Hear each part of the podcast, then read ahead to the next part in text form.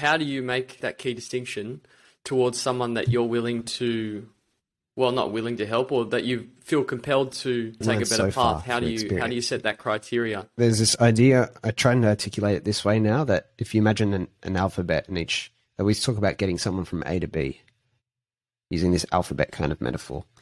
And i think we're so i've certainly been seduced by this fantasy of being able to get someone from a to z taking someone who's completely indifferent about life and converting them into you know a steve jobs or a da vinci or an oprah or or a sara blakely or something like that and just be a, that's actually often comes from like ego and naivety from from my part than reality. Because in reality you don't really take people from a to z uh, z maybe being somewhere that you are or or someone's highest potential state i think you actually take people from i think the best place to focus is taking people from y to z not that you can't help people with the rest of the alphabet but the focus is y to z i think because I think that if you help people get from Y to Z, so say for example, someone just behind me to get to get to where I'm at, maybe it's launching their own thing or going out from what they were doing before to something that's a bigger risk, for example. I think those people can help others the stages behind and it can filter backwards. And I think you create a shift through culture rather than through prescription if that makes sense. So always there was a quote I heard the other day, I think from Drew Riley, around don't try and change people's worldview. Find people who share your worldview and give them guidance. It was something along those lines.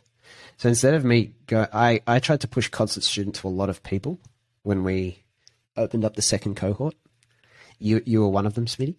Fell into my sales trap.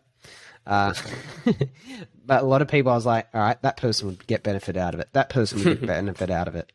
And I was just pushing it, pushing it, pushing it to like as many people, which is makes sense. Launching, launching a new business or product, like, you know, it's not ti not a time to be squeamish. Let people know. But at the same time, I might have been a bit fair, fair bit too pushy on a lot of people. Like, why wouldn't you do this? Because it's it's almost like I was trying to get them to make that change in their life. Like yeah but if you do something like this i reckon you know you'll be able to do way way more which was a great learning opportunity for me because it's almost like wait why do you want people who are not looking for it? You want to be the one to change their worldview and then come do this. That takes time if it's going to happen anyway.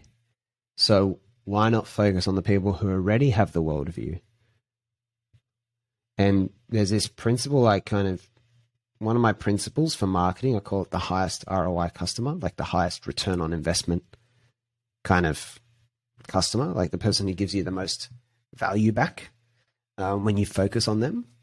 And it's almost like that's the person you should really work with, is the person who's probably, because they normally actually have all the right traits. Like they're normally willing to pay the most money or the most attention and they're probably the easiest to convince because they're like just at why they're ready for that thing. They're looking for that thing.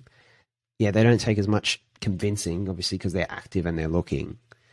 And because they're ready to do that they probably have an incredible say it's for constant student they probably have such a great experience of constant student because they're ready for it and they're ready to make the most out of it they're probably a great resource to recruit more people so instead of focusing on like the, the kind of weakest leads and trying to like convince them because they take the most convincing.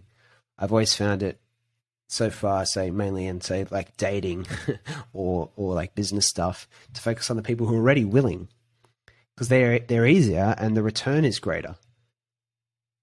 So they require, yeah, yeah, go for it. Yep, I'd love a complimentary example.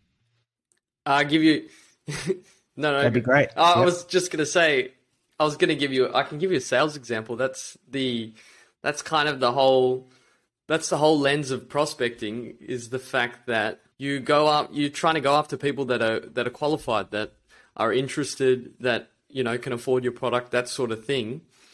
As opposed to you would never try and convince someone that is not in the market to buy what you're selling, for example. So you can kind of think of it potentially in that lens, from a sales lens. You wouldn't try and convince someone that is not ready to change or that, you know, is not even hasn't even taken a few steps down that path, it just makes no sense. You're wasting your own time, Crazy. and you're wasting their Pushy. time, and more than likely they're just going to think that you're, I don't know, you're, you're, yeah, or you you think you're better than them, or something like something like that.